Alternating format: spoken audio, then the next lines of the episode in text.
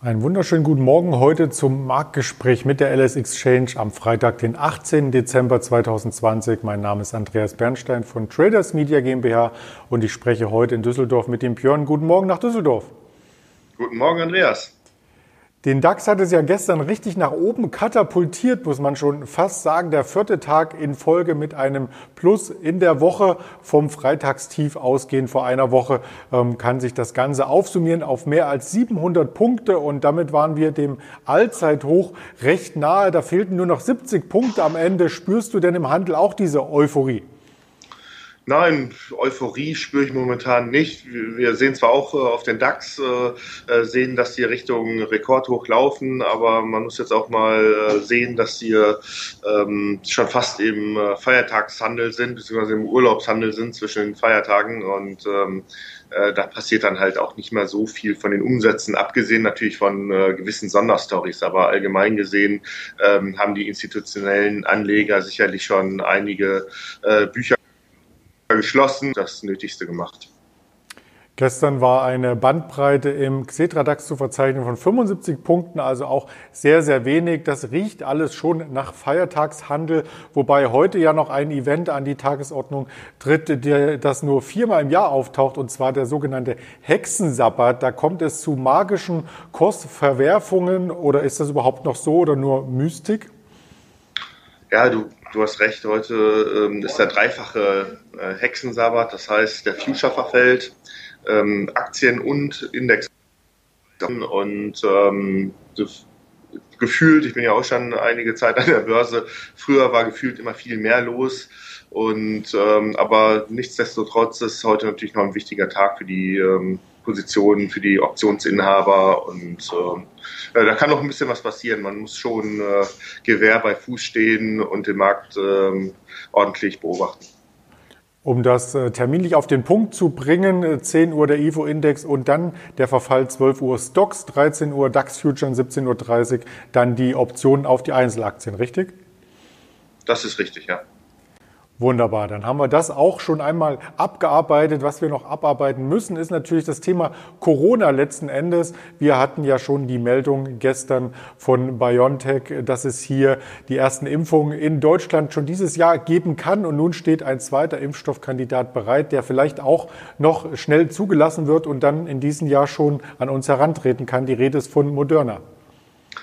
Genau, ähm, die amerikanische FDA hat Moderna ähm, eine Notfallzulassung äh, zugesprochen.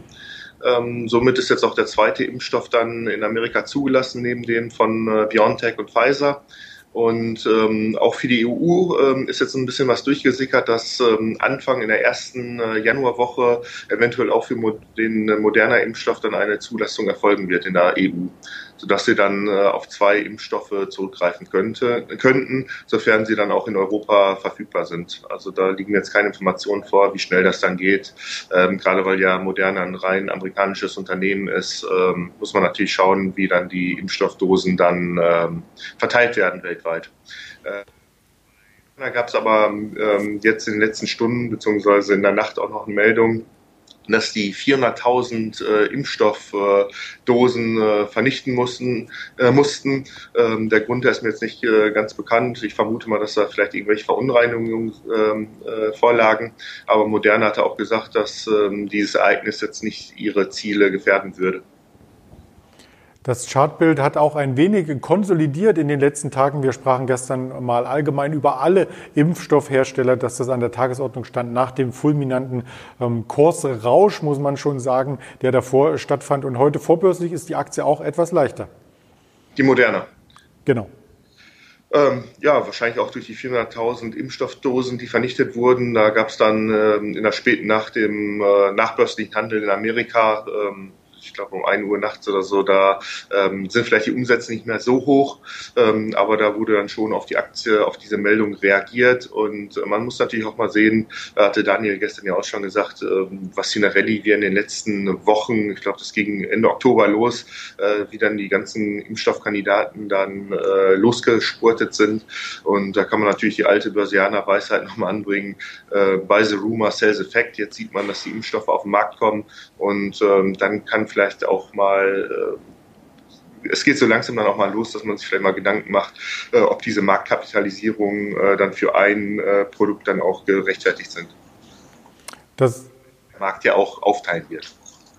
Das will ich wohl meinen. Und gestern gab es schon die ersten zwei Herunterstufungen auch für Pfizer, dass die Rallye äh, quasi hier schon in Dimensionen angelangt ist, ähm, die ähm, dann von den ganzen Kennzahlen her gar nicht mehr so im Marktsegment ähm, verankert und äh, als Gusto wahrgenommen werden kann. Damit uns das allen schnell hier nicht weiter belastet, damit uns das nicht weiter belastet, wollte ich sagen, und wir auch schnell mit dem Impfstoff wieder ins normale Leben übergehen äh, können können, gibt es natürlich diese Impfungen, die natürlich auch in anderen Ländern stattfinden. In China soll bis zum chinesischen Neujahrsfest, was im Januar erst stattfindet, 50 Millionen Impfungen vollzogen werden. Und dann kann auch die Kommunikation ganz wieder anders geschehen. Die ist ja vorrangig zu Weihnachten hier auch noch über andere Medien ähm, von uns vollzogen. Und äh, da spielt ein neuer beziehungsweise ein alter äh, Platzhirsch hier am Markt eine Rolle, und zwar die Drillisch mit einer neuen Meldung. Ja, es gab noch eine Meldung. Ähm, Drillisch befindet sich in einem äh, Gebührenstreit äh, mit Telefonica, mit der deutschen. Und ähm, da wurden jetzt auch Gutachter eingestaltet. Und ähm, Hintergrund ist folgender, dass ähm, äh, vor einiger Zeit Telefonica nachträglich äh, Gebühren angepasst hat, beziehungsweise erhöht hat, äh, die dann auch Drillisch äh, bezahlen sollte. Da gab es natürlich Streitereien, äh, weil, das, äh, weil Drillisch dachte, das war doch so nicht vereinbart.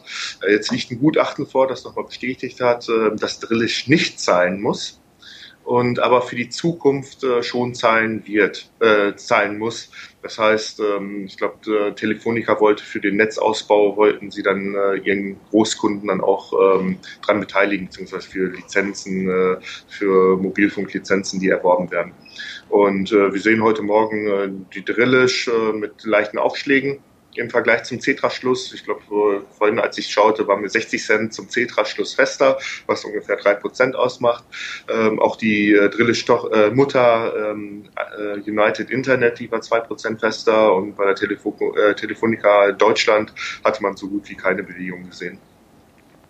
Da ging es letzten Endes um die Preiserhöhung aus dem Dezember 2018. Also manchmal dauert es auch bis zu zwei Jahre, bevor hier ähm, die Gerichte die Entscheidung entweder bestätigen oder ad acta legen. Erst einmal ganz lieben Dank ähm, von meiner Seite an dich und von den Zuschauern und dir einen erfolgreichen Verfallstag. Ja, vielen Dank, Andreas, und ich wünsche dir schöne Weihnachten. Das stimmt, wir sehen uns ja Weihnachten nicht wieder. Äh, das wünsche ich dir natürlich auch. Und für alle Zuschauer der Hinweis an dieser Stelle. Wir sind natürlich bis zum Weihnachtstag auch mit diesem Format über den vierten Advent hinweg für Sie da auf YouTube, Twitter, Instagram, Facebook und natürlich als Hörvariante Spotify, Deezer und Apple Podcasts. In diesem Sinne bleiben Sie gesund und haben Sie einen schönen vierten Advent. Ihr Andreas Bernstein von Traders Media GmbH zusammen mit der Alice Exchange.